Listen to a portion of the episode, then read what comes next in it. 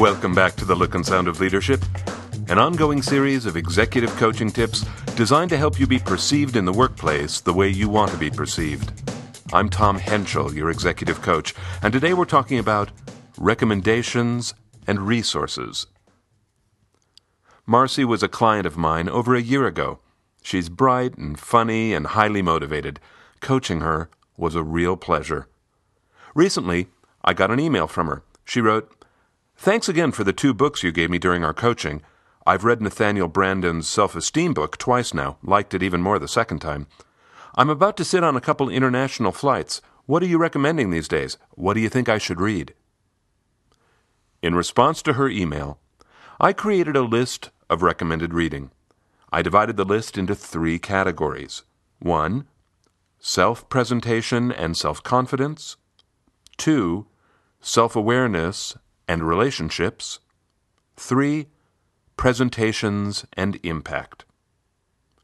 What I'd like to share with you in this podcast is a few titles from each category, along with my editorial comments. Also, for you podcast listeners, I'm going to add in some web based recommendations. Ready? Here we go. Category 1 Self presentation and self confidence.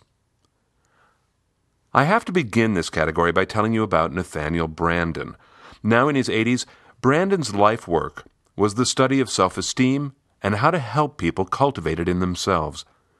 I regularly give out three of his books, but the one I'll tell you about here is called Self Esteem at Work. In the book, he champions the idea that the success of any company is directly tied to the level of self esteem of its leaders. He imagines a scale for self esteem where seven would be the healthiest. If the CEO of a company has self esteem that's at three, who is he going to choose to be his co executives? People with esteem levels of 5, 6, and 7? No. He's going to pick people with esteem levels of 2, 3, and 4. You can imagine the implications for the business. What I love about all of Branden's books is that he gives practical tools to help you raise your self esteem no matter where you currently are on the scale. In this book, he gives a set of sentence completion exercises to be practiced over 21 weeks. I promise, if you spend 10 minutes a day on these exercises, you'll become healthier. You can hear more about self esteem and Branden's books in the podcast, The Look and Sound of Self Esteem, which was first posted in October 2010. The second book I recommend in the self presentation and self confidence category has this catchy title Brag The Art of Tooting Your Own Horn Without Blowing It. It was written by Peggy Klaus. If you have the belief that the way to get ahead is to put your nose to the grindstone, crank out excellent work, and stay under the radar, then it's completely possible you're still checking under your pillow for presents from the tooth fairy. The truth is, that people get ahead many, many ways, but flying under the radar is rarely one of them. On the other hand, I do realize that many people have a genuine aversion to talking about themselves. What I say to those people is, get over it. And Peggy Klaus's easy, friendly, practical book can help. It's got great tips and great homework. I highly recommend it. Okay, let me go to category number two self awareness and relationships. There are many, many, many books that I give out to my clients in this category. Here are my top two. First and foremost, Crucial Conversations Tools for Talking When Stakes Are High. The lead author is Kerry Patterson. Crucial Conversations is a brilliant set of tools for managing yourself in conversations that feel emotional. The skills laid out in this book are vitally important if you want to get beyond reacting and move towards authentic communication. This book has become the one that I give out to clients more than any other. But I don't want you to get the idea that it's heavy and serious and weighty. It's important, yes, but it's written in a very friendly, very accessible style. Adopting any of the skills in this book will transform relationships in all the areas of your life.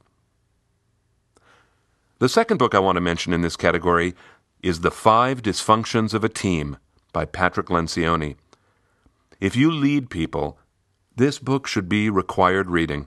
Once again, it's told in a very friendly, accessible way. In fact, most of the book is told like a business fable. The model only comes in at the end. But the model is powerful and practical and transformative. I urge you to read this book and then give it to everyone on your team. Have everyone take the assessment in there and see what you can do to improve your numbers in each of the five dysfunctions. This will make a difference, even if your team is already fairly high performing.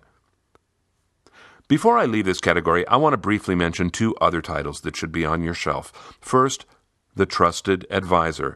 David Maister is the lead author. This is my second most distributed book. Maister and his co authors show how trust can be built through observable behaviors. If you demonstrate even half of what's described in there, your career will soar. The second title Leadership and Self Deception by the Arbinger Institute. This book illustrates how, despite our best intentions, we all live in self deception. It also shows how to get out of the box. It's a profound set of ideas told in a simple, welcoming way. If you heard the podcast of the same name, Leadership and Self Deception, posted back in December of 2009, you heard me reference this book. Okay, category number three presentations and impact. The first book I'll mention in this category is Winning 'em Over by Jay Conger. For decades, Conger has been a thought leader in the areas of influence and leadership. This book, while not his latest, talks about ways to create influence that exemplify the look and sound of leadership. If you're wanting to be more influential in the workplace, this book will give you a vision for what you can do more of and less of. The second book I'll mention in this area is Made to Stick by the brothers Chip and Dan Heath.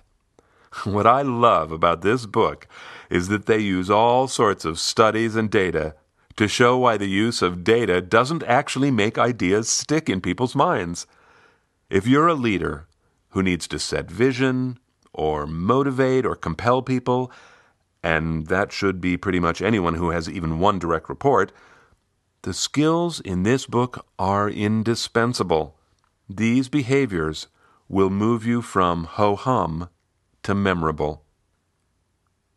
Okay, those are a couple titles from each of my three categories of books. If you'd like to see the full list of titles, you can check out the coaching tip called Reading Resources on our website or send me an email and ask for the Reading Resources PDF. I'd be happy to send it along. I'll tell you how to be in contact with me in a minute, but first I want to tell you about three online resources. The first astonishing resource is iTunes U. When you're in the iTunes store, there are small buttons along the top of the window that say things like music, movies, apps. Well, one of them says iTunes U. If you haven't poked around in there, do yourself a favor and take a look. Hundreds of colleges and universities now post free coursework online through iTunes U.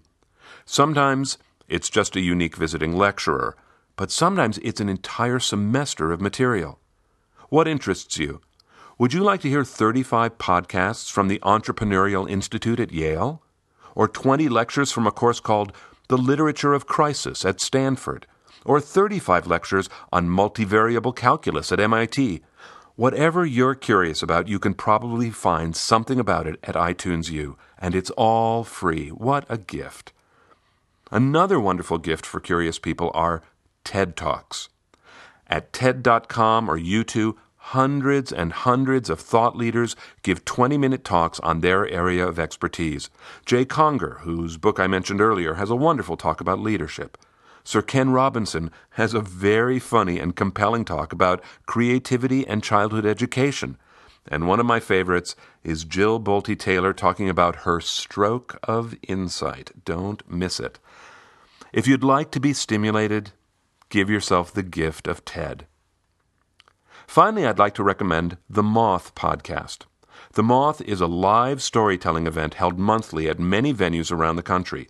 They feature true stories told in front of a live audience without notes. Storytelling is a crucial part of leadership, but frankly, many leaders are woefully awkward at it. Listening to the 15 minute Moth podcasts over a period of time illustrates what a broad canvas storytelling can be. Now, certainly, some of the storytellers at The Moth are pros, but many of them are just plain folks whose stories are riveting and compelling, funny and touching. Most of all, they're human. You can subscribe to the podcast for free at themoth.com. If you have a favorite resource or referral, I would love to know about it. You can be in touch with me by going to the Essential Communications website, essentialcomm.com. That's essentialcomm with two M's.com.